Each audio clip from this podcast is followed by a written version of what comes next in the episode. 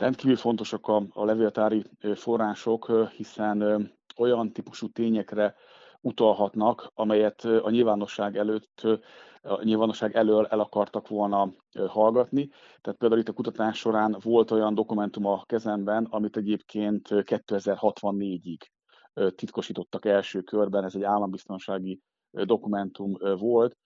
Nekünk, történészeknek ez egy rendkívül izgalmas feladat, meg lehetőség, hogy levéltári források után kutassunk, és hát nagyon izgalmas dolog, és hát nagyon érdekes lélektani állapot, amikor megtalálunk egy, egy információt, és összeáll a, a puzzle. Kádár János és Grósz Károly kapcsolatát is így kellett összerakni, mint egy puzzle-t. Néha hiányoztak darabkák, a visszaemlékezések nagyon nagy segítséget jelentettek.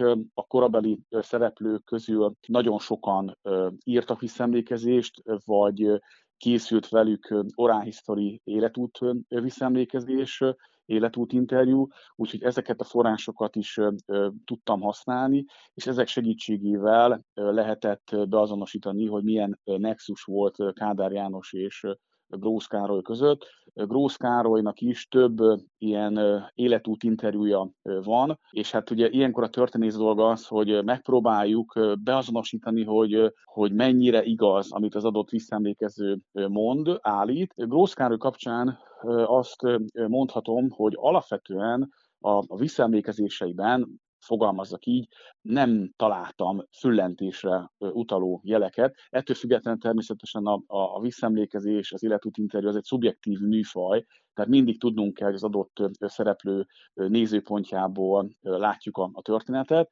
de azért olyan típusú visszaemlékezőket is ismerünk, akik kifejezetten füllentenek akik hát huncut módon egy picit próbálják a történelmet máshogy ábrázolni. Azt állíthatjuk, hogy Grósz Károly ilyen szempontból viszonylag hiteles visszaemlékező. Az egyik életút interjúját a halál előtt néhány hónappal adta. És hát ez is egy hitelesítő tényező, tehát amikor ezeket a gondolatokat olvasom, olvastam Grósz Károlytól, akkor nyilván benne volt, tehát nagyon komoly súlya volt azoknak a, a mondatoknak, hiszen már egy halára készül ember mondta el a, a visszaemlékezés kérdéseit. Ilyen szempontból is egyébként rendkívül izgalmas volt.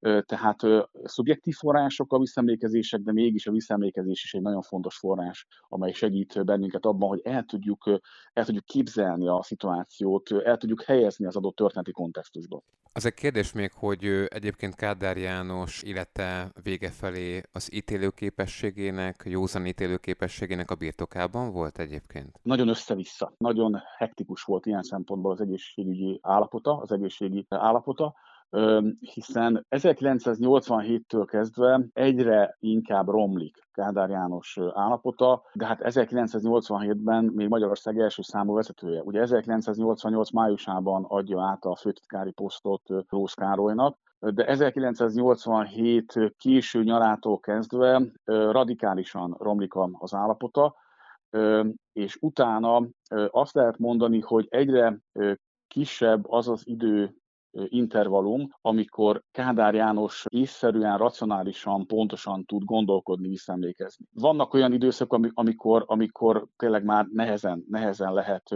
érteni, hogy miket mond.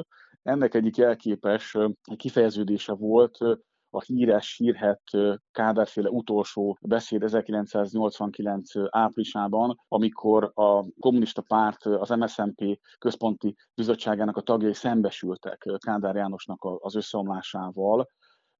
Ugyanakkor még a későbbiekben is, tehát áprilist követően májusban, de akár júniusban is voltak egyébként tiszta pillanatai Kádár Jánosnak.